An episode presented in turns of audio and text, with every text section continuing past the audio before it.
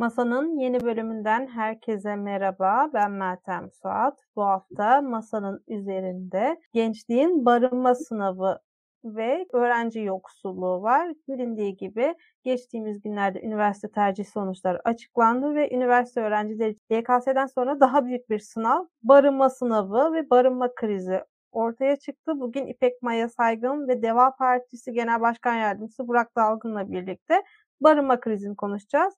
Maya hoş geldin. Burak Bey hoş geldiniz. Merhaba, hoş bulduk. Merhaba. Burak Bey hiç vakit kaybetmeden ilk sorumla başlayayım. Öncelikle bu üniversitelerde barınma krizi özellikle Covid-19'dan sonra nasıl patlak verdi? Covid'den önce her öğrenci için yeterince yurt var gibi duruyordu. Ben de yurtta kaldım öğrencilik dönemimde. Hani o zaman bir sorun gözükmüyordu. Ama yüz yüze eğitime tekrar dönüldüğü zaman inanılmaz bir ev ve yurt sorunu baş gösterdi. Nasıl ortaya çıktı bu kriz? Şöyle, bunun birkaç tane parçası var aslında. Bir tanesi genel emlak sektöründe yaşananlar. Yani sadece öğrencileri değil, herkesi etkileyen kısmı. O da Türkiye'de hakikaten çok acayip bir para politikası uygulanıyor biliyorsunuz. Enflasyonun çok altında bir Merkez Bankası e, politika faizi var. Bunun neticesinde Türk lirası artık bir ölçüm aracı olmayı neredeyse kaybetmiş durumda. Pek çok insan kredi çekerek bununla dövize, emtiaya veyahut da gayrimenkule yöneliyor. Bunun neticesinde gayrimenkulün değeri çok ciddi şekilde artıyor. Birincisi bu. İkincisi inşaat maliyetleri ciddi şekilde yükseliyor. E, neden? E, onun çoğu çimento gibi, demir gibi, e, alüminyum gibi konular zaten dövizle işlem gören şeyler. Gene kötü para politikası neticesinde dövizin artmasıyla inşaat maliyetleri yukarı çıkıyor. İkincisi bu. Üçüncüsü e, tabii Türkiye'de üniversite açma olayı açtım hadi bakalım yeni bir yer oldu ah ne güzel oldu şeklinde ilerlediği için işin barınma kısmı düşünülmüyor. Yani bir kapsamlı perspektif olmamasının sebebi. Dördüncüsü de belki Covid'den sonra odalar diyelim dört kişi yerine iki kişinin kalması gibi tekrar bir düzenleme neticesinde belki kapasiteler azalıyor.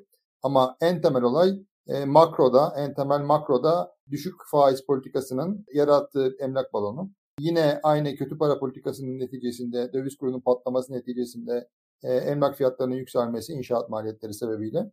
Üçüncüsü bütün bu eğitimin veyahut da her konuda olduğu gibi aslında üniversitelerin genişlemesinin, yenilerinin açılmasının kapsamlı düşünülmemesi ve dördüncüsü belki Covid'in etkileri diye düşünebiliriz. Ya ben bu yayın içinde, yayından önce de barınma krizini takip ediyordum. Özel üniversitelerin yıl hem yurt ücretlerine baktım hem de yıllık ücretlerine baktım. Öncelikle özel vakıf üniversitelerin yıllık ücretleri artık 80 bin TL ile başlayıp 350 bin TL'ye kadar çıkabiliyor.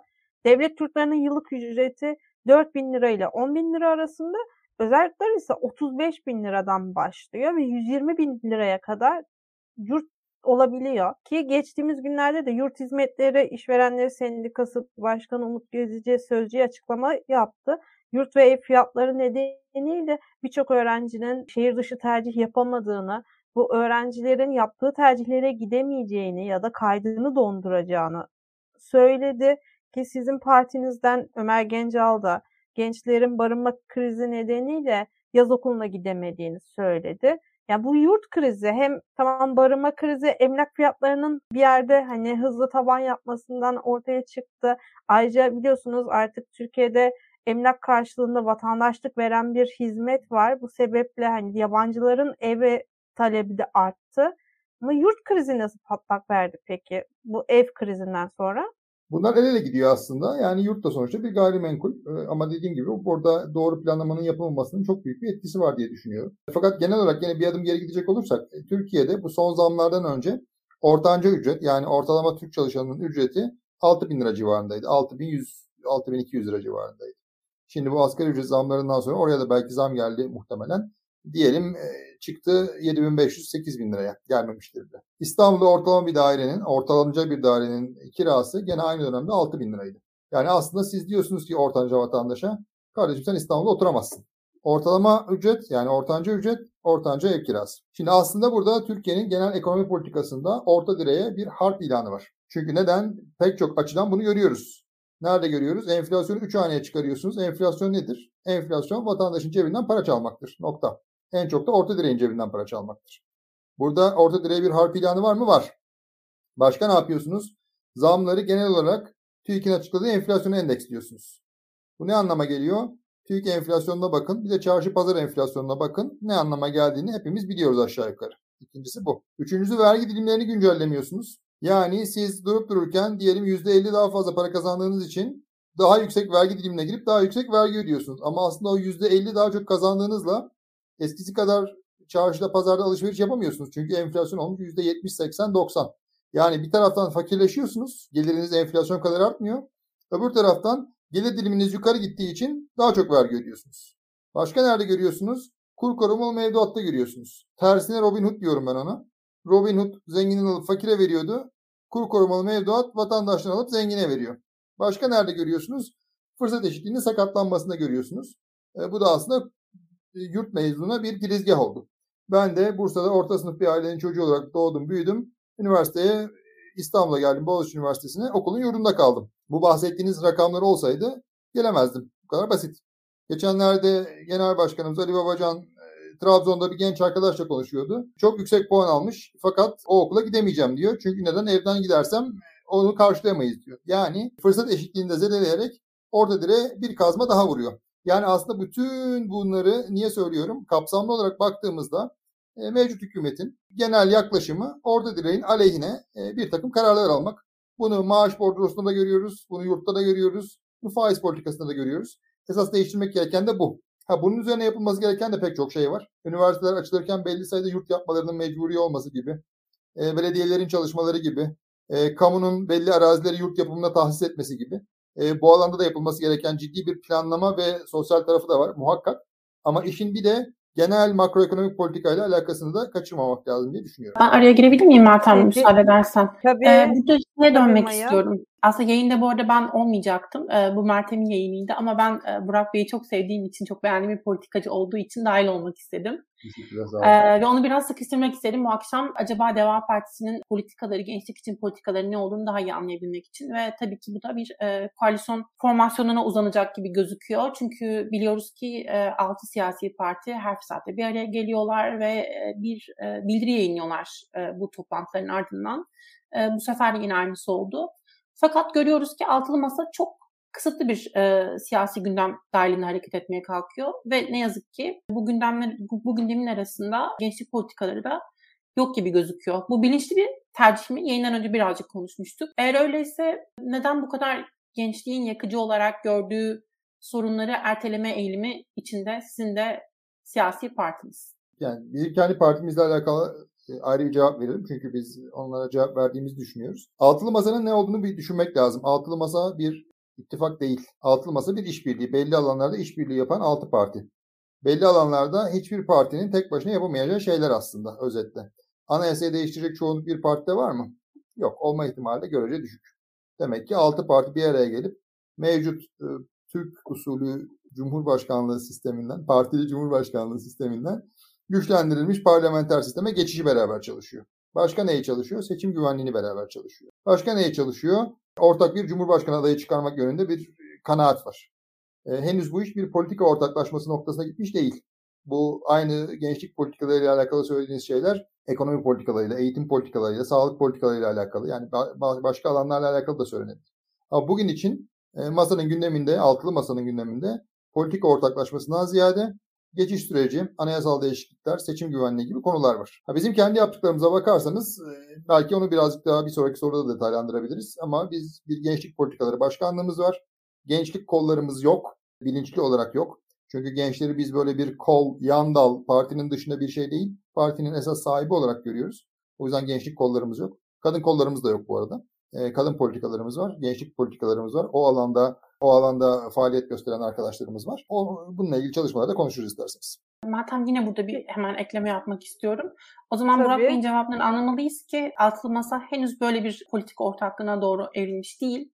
Bu konuda belki baskı oluşturmakta kamuoyunun görevi olacak. Ama aslında Genel Başkanınız Ali Babacan sıklıkla vurguluyor ki bir ön e, koalisyon protokolüne gidilebilir belki. Ama tahmin etmiyorum ki bu protokol sadece 200 sayfadan ibaret olsun. Sanırım tüm politika başlıklarına ayrı ayrı yer verilecek. Çünkü mesela Almanya örneğinde Hı. hazırlanan koalisyon protokolü sayfalarcaydı. Sanırım 200 sayfadan daha fazlaydı. Böyle kapsamlı bir politika ön koalisyon protokolüne gidiliyor olursa sanırım gençlik politikaları da bunun içinde yer alıyor olur. Muhakkak olur. Önemli olan e, oraya o yola gidilir mi? Ortak bir adaya doğru giderse masa oraya da gitmek durumunda zaten. Çünkü politikalarda mutabık kalmazsanız e, neyin ortak adayını çıkarıyorsunuz? E, o yüzden eğer bir ortak aday güzergahına giderse bir Ali Bey'in de dediği gibi ön koalisyon protokolü yani bir diğer deyişle belli alanlarda en azından asgari müştereklerde, prensiplerde bir politik ortaklaşmasının olması gerekir. E, muhakkak gençlik politikaları da bunun bir parçası olacaktır. Bir şey daha yine burada. Şimdi ekonomi anlamında konuştuk aslında. Ee, barınma meselesi nasıl bir geri planının olduğu, bu sorunun geri planının neyden kaynaklandığı meselesini aslında birazcık konuştuk. Şüphesiz devamını değiştirmeye vaat ediyor. Ama e, sorun bundan ibaret değil sadece. Üniversitelerin sayısının bu kadar artmış olması ve bunun anlamını konuşmak istiyorum belki bir sonraki soruda. Ama bir de bunun kimlik boyutu var. LGBTİ öğrenciler de barınamıyor aslında. Ve ne yazık ki siyasi partiler bunu görmezden geliyor ikili cinsiyet sistemi dışında kalan herkes e, bu sorunla karşı karşıya. Cinsel yönelimden bahsetmiyorum bile. Buna ilişkin ne vaat ediyorsunuz ya da ne öneriyorsunuz? Ya da bunu bilincinde misiniz aslında parti olarak? Bizim yani yurtlar kısmında değil ama genel prensibimiz şu. Devletin görevi vatandaşların hayat tarzlarını, yönelimlerini, etnik kökenlerini, siyasi görüşlerini olduğu gibi kabul etmektir. Buradan başlarsanız zaten ciddi bir adım atmaya başlıyorsunuz. Yani Türkiye'deki temel meselelerden bir tanesi her iktidarın vatandaşları kendi keyfine göre e, makbul vatandaş, öteki vatandaş diye birazcık ayırması. Ondan sonra da ne oluyor? İşte falancalar iktidara gelirse filancaları dövüyor. Filancalar iktidara gelirse sırasını bekliyor. Biz de falancaları dövelim diye böyle bir nöbetleşe bir zorbalığa doğru gitme riski oluşuyor. Şimdi Türkiye'nin bunları bir geride bırakması lazım. Bu bir. İkincisi her bireye dediğim gibi doğuştan gelen haklarını bir teslim etmesi lazım devletin ve limitli bir iş yapması lazım. Ondan sonra onun çerçevesinde yapılması gerekenler yapılır. Ama bizim genel perspektifimiz e, her bireyin olduğu gibi kabul edilmesi çerçevesinde. Bu dini inanç olur, etnik köken olur, mezhepsel anlayış olur, hayat tarzı olur, çok farklı, şey, farklı şeyler olabilir. Devletin görevi limitli bir şekilde vatandaşlarına hizmet etmek. Başka bir görevi yok yani. Vatandaşı değiştirmek, akıl vermek gibi bir görevi yok. Peki. Konu devlete gelmişken şimdi Burak Bey, devlet barınma kriziyle öğrencileri aslında bir yerde tarikat yurtlarına atıyor. Bir yerde değil. Yani tarikat yurtlarının eline düşürüyor ve tarikat yurtlarında geçtiğimiz yıllarda katli, intihar eden Enes'i biliyoruz. Şeytan denilerek öldürülen öğrenci vardı Süleymancılar Yurdu'nda ve gene devlet aynı şekilde tarikat yurtlarının eline öğrencileri itmiş oluyor. Ben şöyle bir habere rastladım. E, Türk Diyanet Vakfı yerleştirme sonuçlarının hemen ardından açıklama yapıp 29 e, Eylül'de 52 tane yurtla hizmet vereceğini söylemiş. E, ondan sonra Süleymancılara ait bir yurt var Kadıköy'de. Diyor ki ben 1000 liraya öğrenciye yurt hizmeti vereceğim diyor ama e, bizim söyleşilerimize katılmak zorunlu diyor. Siz parti olarak bu barınma kriziyle ilgili en somut ve en kısa vadede nasıl bir çözüm önerisi getirmek istiyorsunuz? Ya da nasıl bir çözüm önerisi getirebilirsiniz? En son vademiz hızlı şekilde yeni yurtlar yapmak bir. E, üniversitelerin belli sayıda yurt yapmasını sağlamak iki. Yani üniversite lisansları verilirken de e, nasıl siz belli konuları denetliyorsunuz, akredite ediyorsunuz. Bu da işin bir parçası olmak durumunda. E, biz tabii biliyorsunuz yükü kaldıracağız. partiyi kurduğumuz gün bunu açıkladık. O kurumun bir işe yaradığını düşünmüyoruz. belli bir koordinasyon, akreditasyon için bir kuruma ihtiyaç var. Ama bu yok olmayacak. Yükün bir kaldırılması lazım. Bir rahatlaması lazım o sistemin. Çünkü böyle bir emir komutayla bu iş olmaz. Ama belli regülasyonların elbette ki olması lazım. E, belli sayıda yurt kurmaları da üniversiteler açısından bu paydaşlardan, parçalardan bir tanesi olacak. E, şimdi burada şey düşünmek lazım. Olayın bir sosyal tarafı var. Öbür taraftan da bir pozitif dışsallık tarafı var. Değil mi? Bu pek konuşulan bir konu değil. Pozitif dışsallık ne demek? Size bir yarar sağlanıyor. Ama sizin yarattığınız değer sadece kendinizi değil topluma da çok ciddi şekilde fayda sağlamaya başlıyor. Eğitim bunlardan bir tanesi. O yüzden kamunun burada bir destekçi rolü oynaması lazım. Çünkü hem vatandaşına bir fırsat eşitliği sağlıyor, vatandaşının ilerlemesi için önünü açıyor. Ama aynı zamanda o vatandaş sadece kendisi için değil, toplum için de bir fayda üretmeye başlıyor. E, bu perspektifle e, yurt meselesinde de vatandaşın önünün açılması lazım. Dediğim gibi yeni yurtların yapılması, yeni üniversite lisanslarında belli sayıda yurt yapmanın regülasyona bağlanması iki tane hareket. Yani bir tanesi kısa vade, bir tanesi orta vade. Ben burada biraz argoya kaçacağım. Peki bunun e, parası kimin cebinden çıkacak? Vergi mükelleflerinin mi yine? E bir noktada en direkt olarak vergi mükelleflerinin tabii. Çünkü bir arazi bile tahsis etseniz bir şey vergi mükellefinin cebinden çıkıyor. Önemli olan bunun şeffaf olması ve dışsallığı o yüzden söyledim. Yani e, siz vergi mükellefinin parasıyla kendinize özel 8. özel jetinizi de alabilirsiniz. Yeni makam arabaları da alabilirsiniz. Değil mi? E, veyahut da dışsallık yaratan pozitif kamu hizmetleri yapabilirsiniz. Bu bir tercih meselesi. Zaten siyaset dediğimiz şeyde 3 aşağı 5 yukarı kaynak yönetimi konusunda farklı perspektifler demek. E, şimdi Türkiye'de inanılmaz bir üniversite enflasyonu var. Yani çok fazla üniversite var. Bu da çok fazla öğrencinin farklı şeylerde okumasına yanıyla imkan sağlıyor. Bir yandan bunun gerekli olup olmadığı meselesi de var. Tam da bu, bu noktada aslında politik tercihleri tartışmamız gerekiyor diye düşünüyorum. Mesela Kırşehir'deki bir öğrencinin İstanbul'da iki senelik belki çok önemli görmeyeceğimiz bir bölümü okuması şart mı? Ya da mesela uluslararası ilişkiler her yerde neredeyse tüm üniversitelerde var.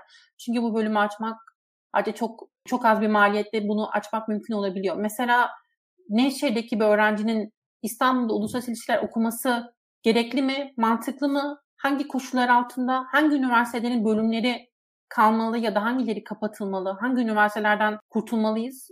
Bunun üzerindeki yük aslında nasıl nasıl mali, nasıl bir politika ile bunu e, bir şekilde koordine etmek lazım, nasıl ilerletmek lazım? Üniversitelerin birazcık daha özelleşmesi lazım ve özelleşmesi lazım. Özgürleşmesi lazım. Üç tane şey aslında değil mi? Yani bir taraftan o yükün kaldırılması bir özgürleşme. Öbür taraftan kendisini akademik, idari anlamda yönetimle özelleşme. Öbür taraftan da bir şekilde bir performans göstermesi lazım. Bu performansı yalın bir şekilde ailelere ve öğrencilere anlatmak lazım. Bak kardeşim bu bölümün mezunları bu kadar iş buldu veya bu okullara bu okullarda yüksek lisans için gidebildi. Uluslararası performansta bu okul bu seviyede yer alıyor.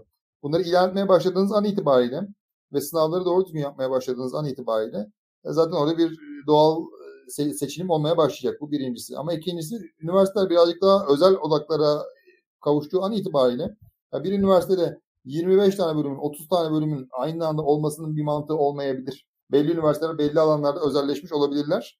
E, uzmanlaşmış olabilirler. Uzmanlaşma anlamında kullanıyorum özelleşmeyi. Bu uzmanlaşmayı desteklerseniz siz kamu olarak zaten olay birazcık daha rayına girecek. Ama onun ötesinde kardeşim sen şu şehirdensin, şu şehre okula gitme demek o birazcık tabii pek uygun değil. Ama birazcık daha olay kendi mecrasında çözülecek diye düşünüyorum.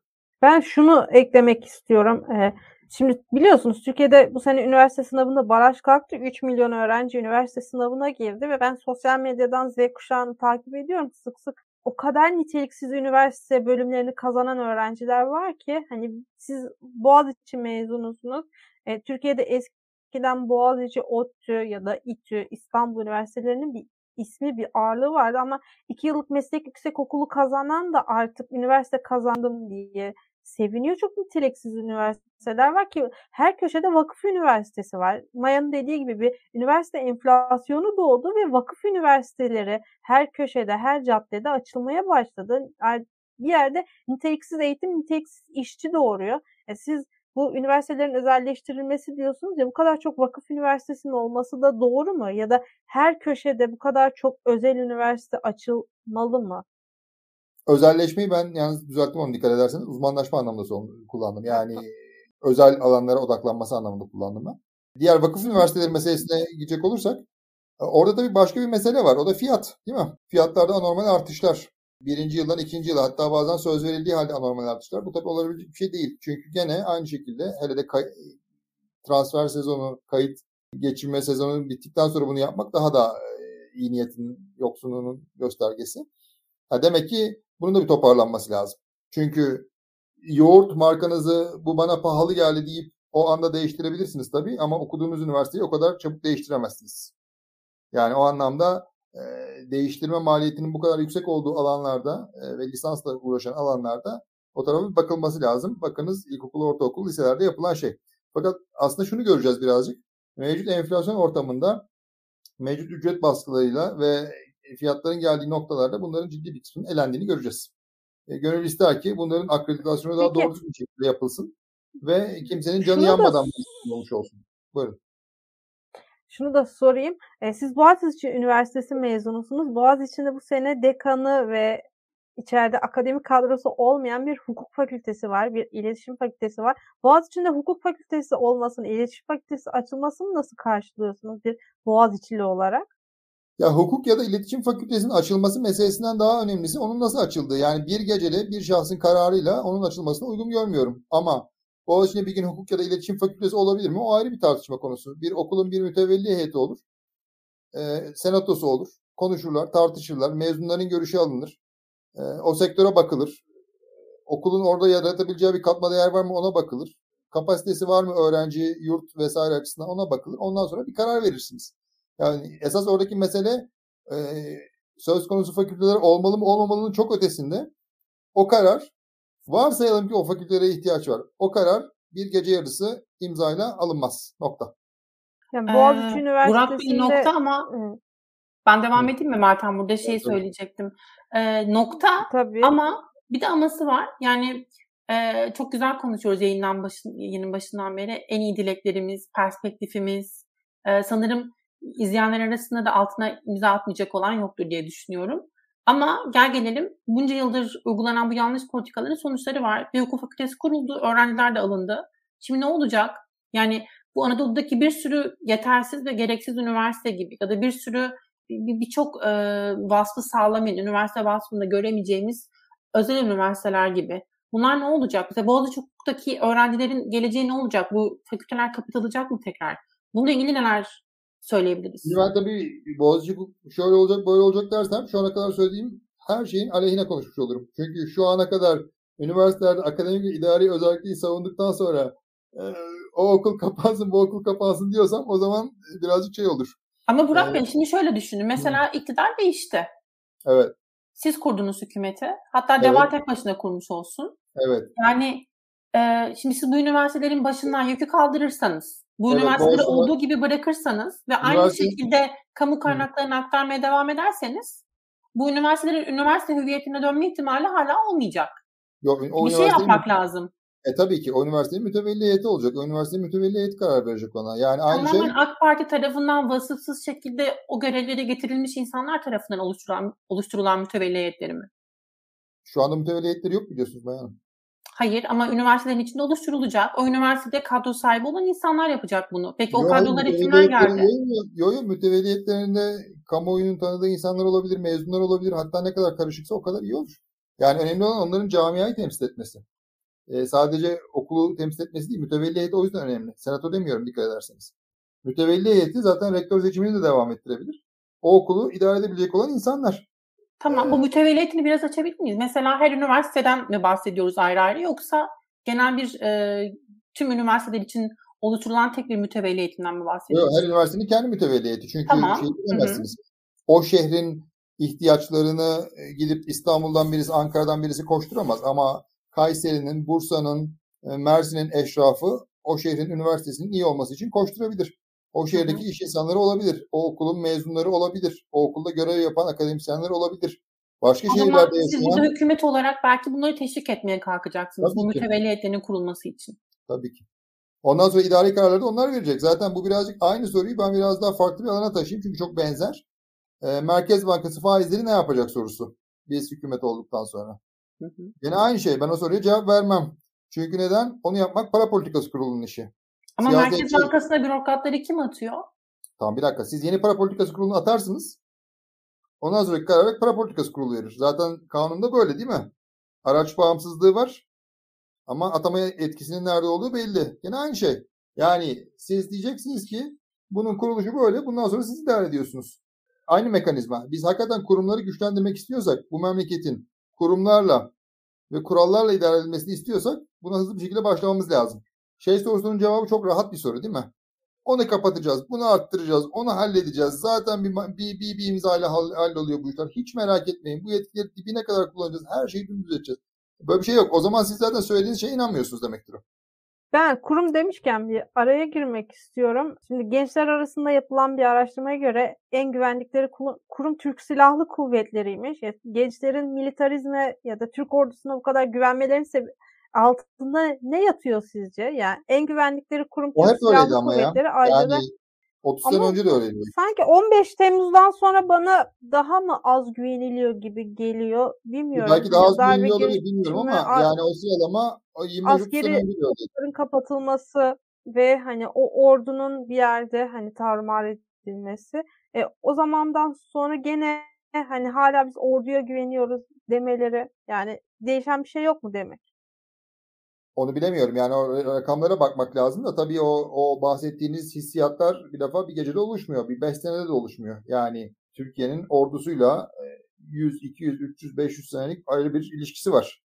Kurumlar demişken Burak Bey, bakanlık biliyorsunuz 81 ilin gençlik spor il müdürlüklerine genelge gönderdi. Barınamayan, barınamıyoruz diyenlere dezenformasyon yasasından dolayı ceza vereceğiz. İşte sosyal medyada paylaşım yaptırmayacağız diye. Ki Cumhurbaşkanı da aynı şeyi söylüyor. Barınamayan öğrenci yok diye. Bakanlık gençlerden bu kadar mı korkuyor? Barınamıyoruz diyenlerden bu kadar mı hani ürküyor da böyle bir genelge gönderiyor? Ya şöyle olgularla iş yapamıyorsanız algılarla iş yaparsınız. Çok açık. Bu herhalde yüzlerce yıllık bir kanun değil mi? Siz bir meseleyi çözemiyorsanız meselenin konuşulmasını istemezsiniz. Bu herhalde yüzyıllardır dünyanın çok çeşitli yerlerinde görülmüş bir şey. Şimdi teknolojiyle bunu yapmak birazcık daha zor tabii. Çünkü herkes bir şekilde kendisini ifade etme imkanı artıyor. Türkiye'de de gördüğümüz şey bu. Çok tipik bir şey. Yani enflasyon rakamlarında da gene aynı şey oluyor. Yani bu farklı örnekleri bilhassa veriyorum. Çünkü gençlik meselesi, barınma meselesi, yurt meselesi dediğimiz şeyle enflasyon dediğimiz, döviz kuru dediğimiz, ücretler kuru dediğimiz şeyin kök nedeni aynı aslında. Yani Türkiye şu anda iyi yönetilemiyor. Sistemli yönetilemiyor, planlı programlı yönetilemiyor. Bunun neticelerini de çok çeşitli alanlarda görüyoruz. Ve dikkat ediyorsanız hep aynı patern, hep aynı şey.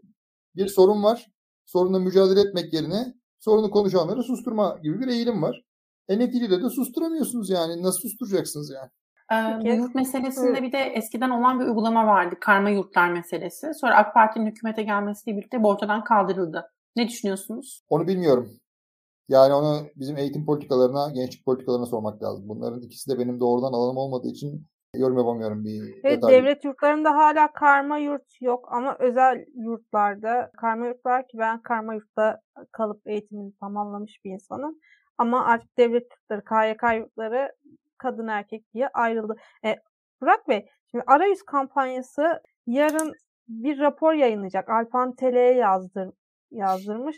E, ve bu raporda gençliğin sorunlarını ele almış Alpan Telek ve gençliğin sorunları, başlıca sorunları ekonomi, yeterince saygı görmemeleri, fırsat eşitsizliği ve liyakatsizlik ve ne yazık ki çalışan yoksul olmak. Biliyorsunuz Türkiye'de artık e, yoksul kavramının içine öğrenci yoksul girdi. Tabii tabii. E, güvencesizlik yoksul girdi. kavramı girdi. Yani siz yaş ortalama ya. evet güvencesizlik girdi. Ayrıca da gençler şunu da fark etti. 2019 seçimlerinden sonra İBB seçimlerinden sonra özellikle sandıkta önemli bir yaptırım gücü olduğunu da fark etti ve bu yaptırımı bir sonraki seçimde uygulamak istiyor ki sosyal medyada sık sık oy, oy kullanmaya giderken ben şeklinde videolar, editler paylaşılıyor. Siz yaş ortalaması çok genç olan bir partisiniz. Gençlerin bu sorunlarına nasıl kulak veriyorsunuz? Nasıl bir çözüm öneriniz var? Dediğim gibi bizde gençlik kolları yok. Çünkü Gençler Parti'nin ana sahibi. Böyle bir kol ya da yan şey olarak görmüyoruz. Gençlik politikalarımız var. Gençlik kotamız var. Partinin %20'si her seviyede başkanlık kurulu, genel merkez yönetim kurulu, il yönetim kurulları dahil 30 yaşın altında. Yani gençlerin temsilini de o anlamda önemsiyoruz. Gençlik meselesine de fazlasıyla değindiğimizi yani fazlasıyla değil de değinmeye gayret ediyoruz elimizden geldiği kadar. Üçlü bir şey görüyorum. Şimdi bir grup gençliğe bir misyon biçme peşinde. Hatta biliyorsunuz bazı siyasi partilerin reklamları da vardı. Sen şusun, sen busun, sen kahramansın, sen misyon sahibisin, aslansın, kaplansın. Böyle bir misyon yükleme tarafı var. Bir gençlik magazini yapanlar var ikinci bir grup. İşte falanca dizi, filanca şarkı, filanca oyun, aa ne güzel falan. Ya bunların ikisi de bence gençliğin esas meselelerine dokunmuyorlar. Çünkü gençliğin meselesi ne böyle bir misyon sahibi aslansın kaplansın nasihatı dinlemek ne de teknoloji magazini, işte dizi, şarkı magazini. Çok reel meseleler var ki Meltem Hanım bazılarını bunların saydı. Şimdi ilginci bunlar aslında bizim Türkiye'nin genel meselelerinden de çok farklı değil. Yani benim gördüğüm üç tane temel parça var. İmkan, fırsat ve hürriyet. Gençlerimize biz doğru düzgün imkan veremiyoruz. Barınma krizi en güzel örneği. Doğru düzgün okula gitmek en güzel örneği. Doğru düzgün bir hızla internet kullanmak en güzel örneği. Fırsat veremiyoruz. Lisan mı öğrenecek? Yurt dışına seyahate mi gidecek? Arkadaşıyla kahvede mi buluşacak? Yeni bir yerde staj mı yapmak yapacak? Fırsatlar veremiyoruz. Üçüncüsü hadi bunu da yapamadın. Hürriyet de veremiyorsunuz. Yani işte aman e, Twitter'da bir şey mi beğendin? Onu mu paylaştın? Bunu mu paylaştın? Şimdi siz bunun üçünü de yapmazsanız insanları doğal olarak sık boğaz etmeye başlıyorsunuz. Yani imkan, fırsat, hürriyet. Ya demek ki bizim yapmamız gereken de bunu tersine çevirmek. En hızlı yapılacak olan şey hürriyet. Çok hızlı bir şekilde halledecek olan bir konu. Sonra fırsatları yaratmak lazım. O da imkanları düzeltecek. Yani esas yol haritası böyle diye düşünüyorum. Ben şeyi sormak Peki. istiyorum. Üniversitelerdeki alkol meselesini. Biliyorsunuz yine o da AK Parti hükümeti döneminde değişti.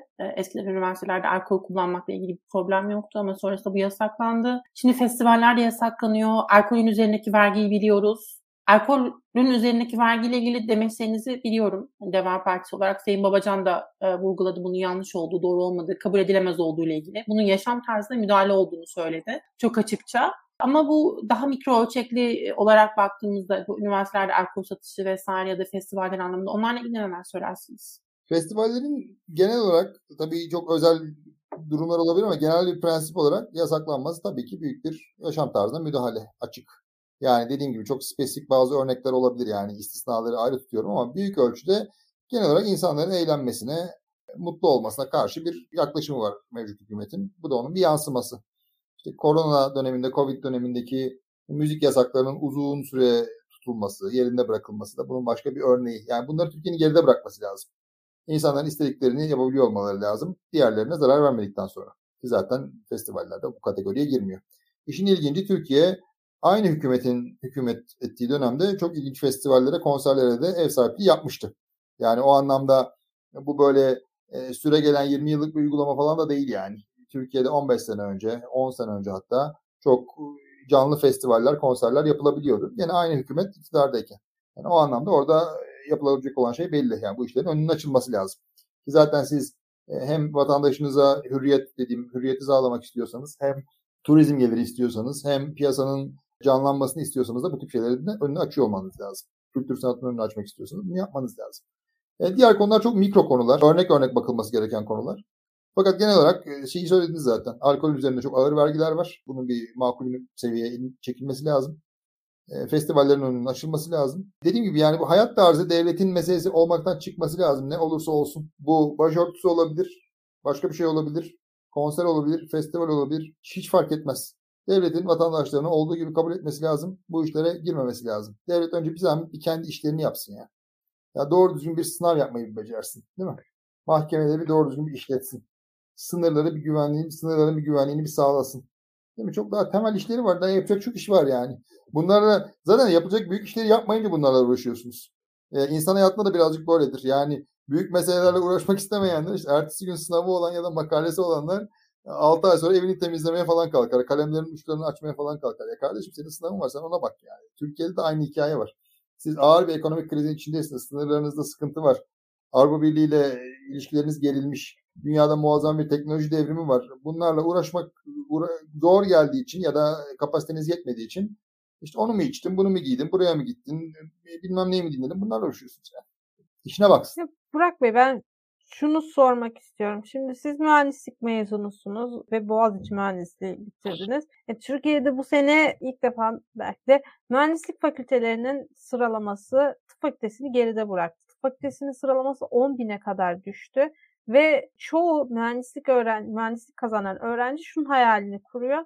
Ben okulu bitirdikten sonra yurt dışına gideceğim. Siz teknolojik dönüşüm konusunda çalışıyorsunuz. Teknolojik dönüşüm konusunda bu politikayı da destekliyorsunuz ama teknolojik dönüşüm beyin göçüne yol açıyor. Türkiye'de yakın zamanda doktor kalmayacak belki de ki hani sağlıkta şiddeti de biliyorsunuz. Tıp fakültesi okuyanların çoğunu okurken İsveççe ve Almanca kursuna gittiğini de söylüyor ki Maya da Almanya'da yaşıyor. Hani yakın zamanda gitti. Oradaki durumu anlatır. Hani siz ne düşünüyorsunuz bu beyin göçü konusunda? Gençlerin hani gitmemesi için bir şey yap iktidar gitmemeleri için bir şey yapmak yerine neden özgürlüğümüzü kısıtlayıp, neden festivalleri yasaklayıp, neden bizim e, alanımızı daraltarak bizi gitmeye teşvik ediyor? Kendimden de örnek vereyim. Ben de üniversiteyi bitirdim. 3 sene çalıştım. Sonra bir bursla yurt dışına işletme master'ına gittim Amerika'ya. Ondan sonra orada 3,5-4 sene kadar çalıştım. Yani toplamda 6 sene yurt dışında yaşadıktan sonra Türkiye'ye geri döndüm. Yani o turu bir, bir tur yaptım. Genel Başkanımız Ali Babacan o da aynı şeyi yaptı. Üniversiteyi bitirdi. Mühendislik yine o da. Gene yurt dışına işletme master yapmaya gitti. O da çalıştı. Türkiye'ye geri geldi. Yani biz hasbelkader o turu yapmış ve hasbelkader işte inşallah Türkiye'ye birazcık hayrımız oluyor diye çabalayan insanlarız. Şimdi şöyle o beyin göçü meselesini birazcık bir kıralım. Parçalarına ayıralım. Çünkü o o kadar göründüğü gibi yekpare bir şey değil. Şimdi birincisi insanların bir kısmının gitmesi gidebilir. Önemli olan problem ne olursa olsun gideyim demesi. İkisinin arasında büyük bir fark var. Dünyayı tanıyayım, yurt dışında tecrübe edineyim, master yapayım, birazcık çalışayım, bir, bir sene başka bir yerde yaşayayım diye gidiyorsa buyursun gitsin. Değil mi? Hayatı birazcık daha tanısın, perspektifi genişlesin. Ondan sonra o insan Türkiye'ye dönebilir. Bizim yaptığımız gibi. Dönerken de belli bir bilgiyi, belli bir miktar yatırımı geri getirebilir. Ben bir yatırım fonu oluşturarak geri geldim. Türkiye'de birkaç bin tane istihdam yaratılmasına vesile olduk bu vesileyle. Başka arkadaşlar başka şeyler yapıyorlar. Birincisi bu. İkincisi orada kalabilir. Türkiye'ye gene yararı olabilir. Mesela benim oradaki Çinli ve Hintli ahbaplarım kendi ana ülkelerine çok ciddi katkılar da sağladılar. Orada yatırımlar oluşmasını sağladılar. En bariz örnek Covid aşısı değil mi? Onu bulanlar bir Türk çift olmasaydı Özlem Hanım, Uğur Bey e, herhalde Covid aşısı Türkiye'ye bu kadar hızlı gelmeyebilirdi bir ihtimal. Yani demek ki orada kalarak da, orada bir diaspora yaratarak da Türkiye'ye bir hayrımız olabilir. Üçüncüsü başka bir şey daha var. Biz niye bunu daha limitli düşünüyoruz? İyi bir Alman yazılımcı, iyi bir İngiliz grafiker, iyi bir Kanadalı senarist neden yılın yarısını Türkiye'de yaşamasın? Bodrum'da, Çeşme'de, Kastamonu'da, Kapadokya'da, Antalya'da fark etmez. Yani buralarda vakit geçirmek için çok şahane yerler ve uzaktan çalışmanın arttığı bir dünyada bunu yapmak fevkalade mümkün. Ha bizim yapmamız gereken şey ne? Demek ki insanlara hürriyet ve fırsatları sağlamamız lazım. İnsanlar rahat yaşayacaklarsa, baskılanmadan yaşayacaklarsa ve imkan görüyorlarsa hızlı bir şekilde Türkiye'ye gelirler. Veya da Türkiye'den gitmek mecburiyetini hissetmezler. Burada yapılacak olan şeyler Türkiye'yi ilerletmek için yapılacak olan şeylerle beyin göçünü makul bir seviyede tutmak için yapılacak şeyler aynı. Ama dediğim gibi e, mesele orası değil sadece. Yani sadece beyin göçü gittin geldin meselesi değil. Ne olursa olsun gitmeyi engellemek tabii. Ama gidenlerin ilginç buluyorsa gelmesini sağlamak, kalıyorsa bir diaspora yaratarak Türkiye'ye hayrının olmasını sağlamak ve yabancıların da Türkiye'de vakit geçirmesini sağlamak bilhassa katma değerli bir şekilde. Bunun yolu da Türkiye'nin düzgün bir ülke olması için ne yapılması gerekiyorsa burada yapılacak şey o. Ayrı bir reçeteye gerek yok. Türkiye'nin daha özgür, daha zengin, dünyayla daha entegre bir ülke olması lazım. Bu kadar yani. Maya sen ne söylemek istersin bu konu hakkında? Yakın zamanda beyin göçü yapmış Hatırlıyor musun insan beyin olarak. göçü şey olarak? Estağfurullah ben beyin göçü yaptığımı çok düşünmüyorum ama e, biraz daha tabii benim daha şey belki kişisel bakmam lazım. Bilmiyorum. O Burak Bey'in aslında söylediği şey çok önemli. Yani ne pahasına olursa olsun gitmek mi yoksa bazı tecrübeler edinmek, dünyayı daha iyi anlamak ve dışarıda gördüklerini tekrar Türkiye'ye taşımak. Bunu ne ölçüde bunun bunun sürdürülebilirliği meselesi. Çünkü Türkiye'de bir dönem AK Parti'nin ilk zamanlarında bu yaygınlığı hakkını vermek lazım. Yani işte Türkiye'ye tekrar dönüş vardı. Çünkü e, ekonomi daha iyi durumdaydı. Kura bakınca yine aynı şekilde şu an yani kurun, kurun güncel halini düşününce şu an bir profesörün e, gidip bir seminere katılması vesaire bile mümkün değil artık yurt Bir Tabii. panele katılması mümkün değil. Böyle de bir yönü var. Üstelik orada bir de şey de var. E, vize problemi de var aslında. Bir ulusal aşağılanma meselesi o, olarak. O felaket bir şey. O hakikaten rezalet bir şey. Yani o bir de hem dediğiniz gibi bir milli aşağılama meselesi var orada. Hem de aynı zamanda kültürel ve ekonomik aktivitenin baltalanması var sadece gezmek, tozmak değil, sadece seminerlere katılmak değil, iş yapmak için de insanlar gidemez haldeler. E, halbuki Avrupa Birliği ile biz bir gümrük birliği içindeyiz aslında değil mi? Bugün ekonominin üçte ikisi hizmetler sektöründe. Siz hizmetler sektörünü tamamen felç etmiş durumdasınız. Serbest dolaşımı sağlamayarak. Serbest dolaşımı geçtim makul vize almayı bile sağlamayarak. E, demek ki bu işin çok ciddi bir kültürel, ekonomik e, kısmı da olduğunu e, tespit etmek lazım. Kesinlikle. Güran Bey ısrarla benim görüntü kalitemin çok iyi olduğunu söylüyor. Ee, Güran Bey o şey. Evet e, ben de onu. Alman, Almanya'nın görüntü, internet e, altyapısı iyi olduğu için değil kesinlikle. Ben daha fazla para verdiğim için o şekilde olabiliyor. Yoksa şey e, buranın internetle, dijitalleşmeyle ilgili olumlu hiçbir tarafı olmadığını e, söylemek lazım. Burak Bey de biliyor zaten bu meseleyi. Öyle değil mi ya? Almanya gerçekten bu konuda. Dijitalleşmesi kötü. İnternet altyapısı gene daha iyi. Bizimki iyice felaket çünkü biliyorsunuz. Yani biz dünyada yüzüncüyüz. E, bilenler vardır belki. E, zaten yüzden fazla, yüzden aşağıdaki ülkelerde tahmin edebilirsiniz aşağı yukarı yani. Ortalama hız dünyanın üçte biri. E, hakikaten bir skandal. E, fakat dijitalleşmede Almanya e, çok enteresan yani. Ben bu Amerika'dan Türkiye'ye dönerken, fonu kurarken bir süre Avusturya'da yaşadım. Benzer bir hikaye. İşte mektup yollayın. İşte size ama bu mektubu üç buçuk ay önce yollamıştık. Nasıl almadınız falan. Hayır kredi kartı geçmiyor. Nakit istiyoruz bunu falan. Anladığım kadarıyla işler hala üç aşağı beş yukarı çok da değişmemiş geçtiğimiz 10 küsur senede. Ya olumlu değişimler var tabii. Şimdi şey yapmayalım Almanya'yı ama. yani görece yani o de, seviyede evet, evet. bir o seviyede bir endüstriyel gücün sanayi ülkesinin çok daha şey olmasını beklerdik. Türkiye'den yani. algılandığı biçimiyle evet Almanya'da işte her anlamda her şeyin çok harika gittiğine inanma var. Birçok konuda belki de doğru doğru da bir düşünce diye düşünüyorum ben de ama e, internet konusunu açıklık getirmek isterim ya. Öyle değil gerçekten. Şey. Bir tane pozitif bir şey söyleyeyim. Mesela birazcık negatif şeylerden bahsediyoruz. Bizim hakikaten adaptasyon kabiliyetimiz çok yüksek. İnsan kaynağımızın kalitesi gayet iyi. O yüzden mesela bankacılık, telekom, teknolojik adaptasyon gibi alanlarda Türkiye hakikaten çok iyi. Çok hızlı bir şekilde de bu işin bir sıçramaya dönüşeceğini düşünüyoruz ki belki gene bilenler vardır. Bizim genel prensiplerimizden bir tanesi bu konularda takip değil sıçrama. Türkiye takip ederek bir şeye varması mümkün değil de bazı yeni oluşan alanlarda sıçramayla yüksek katmanlarıyla sıçramak gerektiğini düşünüyoruz. O ayrı bir sohbetin konusu. Onu da belirtmiş olayım. Ee, belki biraz startuplardan bahsedebilir miyiz böyle sona doğru giderken aslında? Bu, bu da gençlik politikalarıyla çok ilişkili. Ben şunu soracağım startuplardan önce. Şimdi ben 27 yaşında genç bir kadınım ve Türkiye'de ne yazık ki çoğu siyasi partide Burak ve yaş ortalaması çok yüksek ki altılı masada da mesela Saadet Partisi'nin yaş ortalaması 60 artıdan oluşuyor. CHP'nin yaş ortalaması görece yüksek, İyi Parti yüksek. Ben bir hani Türkiye'de yaşayan bir genç olarak ki hani sizin partinize de çok genç olduğu için bazı eleştiriler geliyor sosyal medyada. Devanın kadroları çok genç işte nasıl bizi yönetecekler diye. Neden Türkiye'de siyasetçiler gençlere izin vermiyor? Mesela 75 yaşında bir siyasetçi ki Amerika'da Joe Biden var mesela hala başkanlık yapmakta ısrar ediyor. Neden 75 yaşında bir cumhurbaşkanı olabiliyor da 45 yaşında bir cumhurbaşkanı olamıyor Türkiye'de. İlla yaşlı mı olmak lazım Türkiye'de bir yerlere gelebilmek için ya da ben bir genç olarak kendimi temsil edecek o partiyi nasıl bulacağım? Valla politikalarına ve oradaki kişilere bakacaksınız. Muhakkak doğru kararı verirsiniz diye düşünüyorum. Fakat oradaki mesele hem arz hem talep. Yani doğal olarak gençlerin bu işe ne kadar niyeti var ve ne kadar vakti var ve enerjisi var sorusu büyük bir soru. Öbür taraftan önleri ne kadar açılıyor birazcık tavuk yumurta meselesi. E, o yüzden de işte bu bizim %20 kotayı koymamızın ana sebeplerinden bir tanesi bu en azından temsili birazcık daha ittirerek oluşturmak mecburiyeti.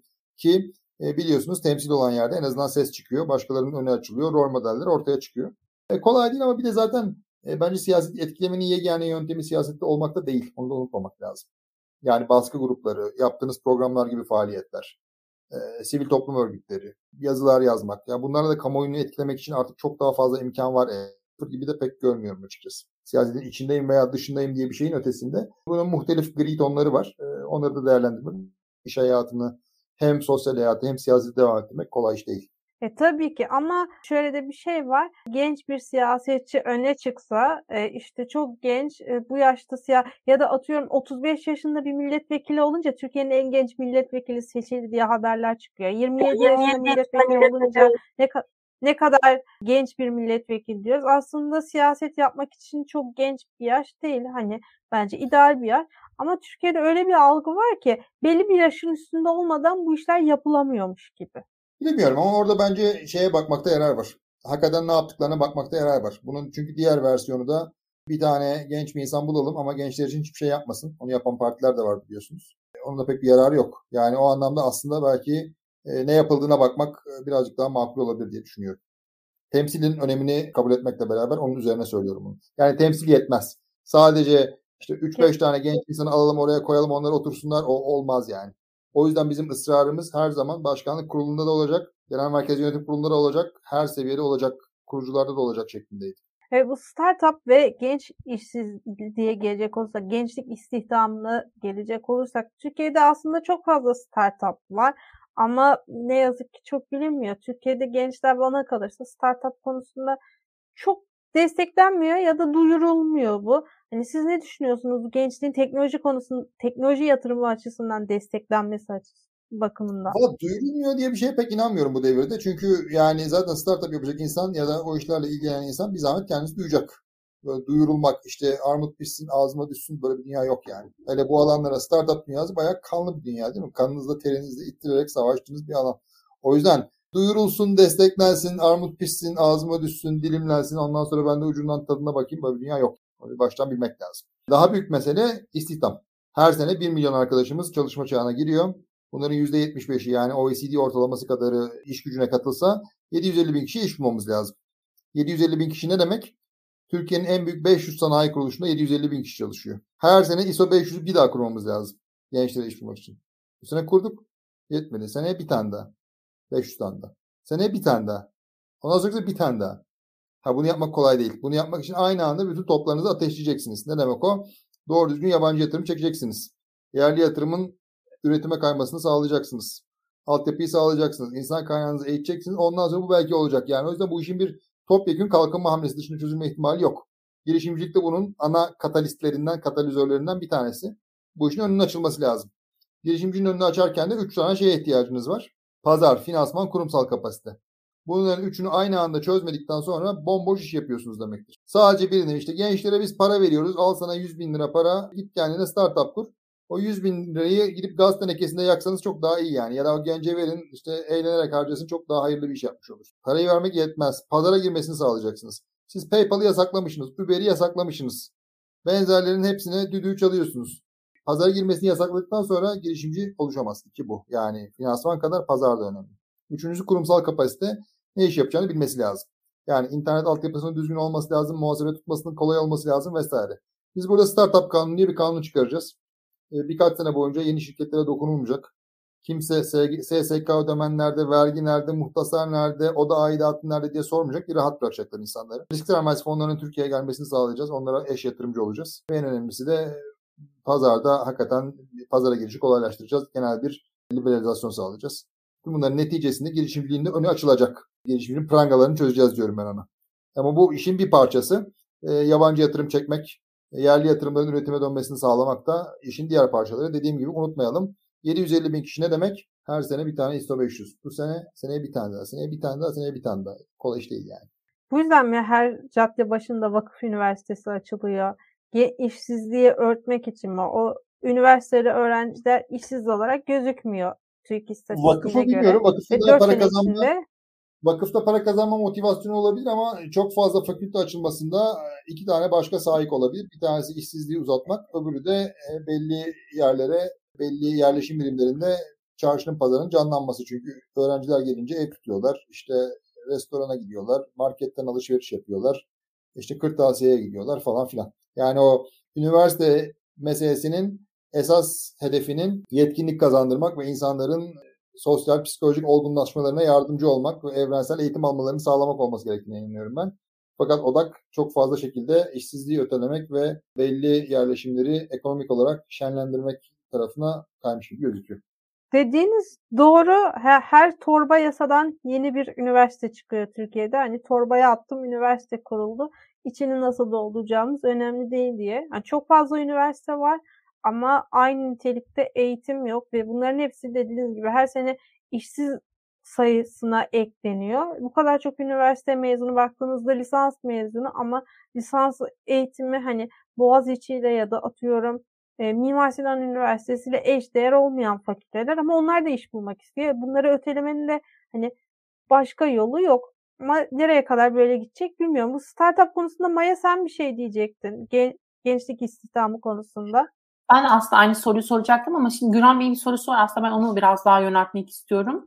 Bilmiyorum biliyor musunuz? Daha henüz o döneme de gelmedik ama biliyorsunuz millet normalde partiler milletvekili adayı göstermek için ücret alıyorlar. Bu aday adaylığı talebinde bulunanlardan. Deva Partisi gençlerden ne kadar talep eder genel olarak sorulmuş ama ben gençler olarak sormuş olayım. Belki pozitif ayrımcılık gündeme gelir. Dersiniz? Olabilir. E, konuştuğumuz bir konu değil henüz. O yüzden net bir şey söyleyemiyorum ama e, bir fark olacağını tahmin ederim. Yani genç olmayanlarla genç olanlar arasında bir fark olacaktır.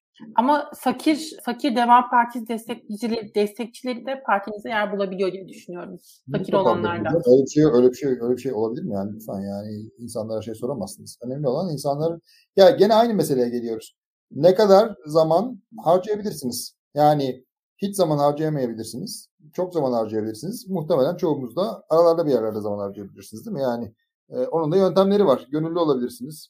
Teşkilatlarda üye olarak görev alabilirsiniz. Teşkilatlarda sorumluluk sahibi olabilirsiniz. Doğal olarak bunları aldıkça ayırdığınız kaynak, zaman kaynağı en başta artmaya başlıyor.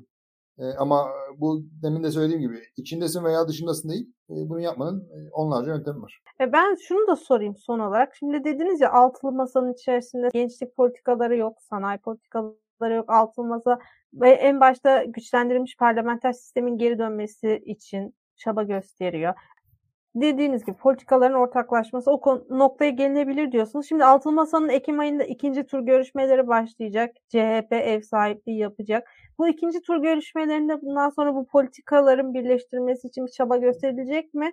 Yoksa gene en gündem maddesi o güçlendirilmiş parlamenter sistem mi olacak? Yoksa diğer konularda ağırlık verilecek mi?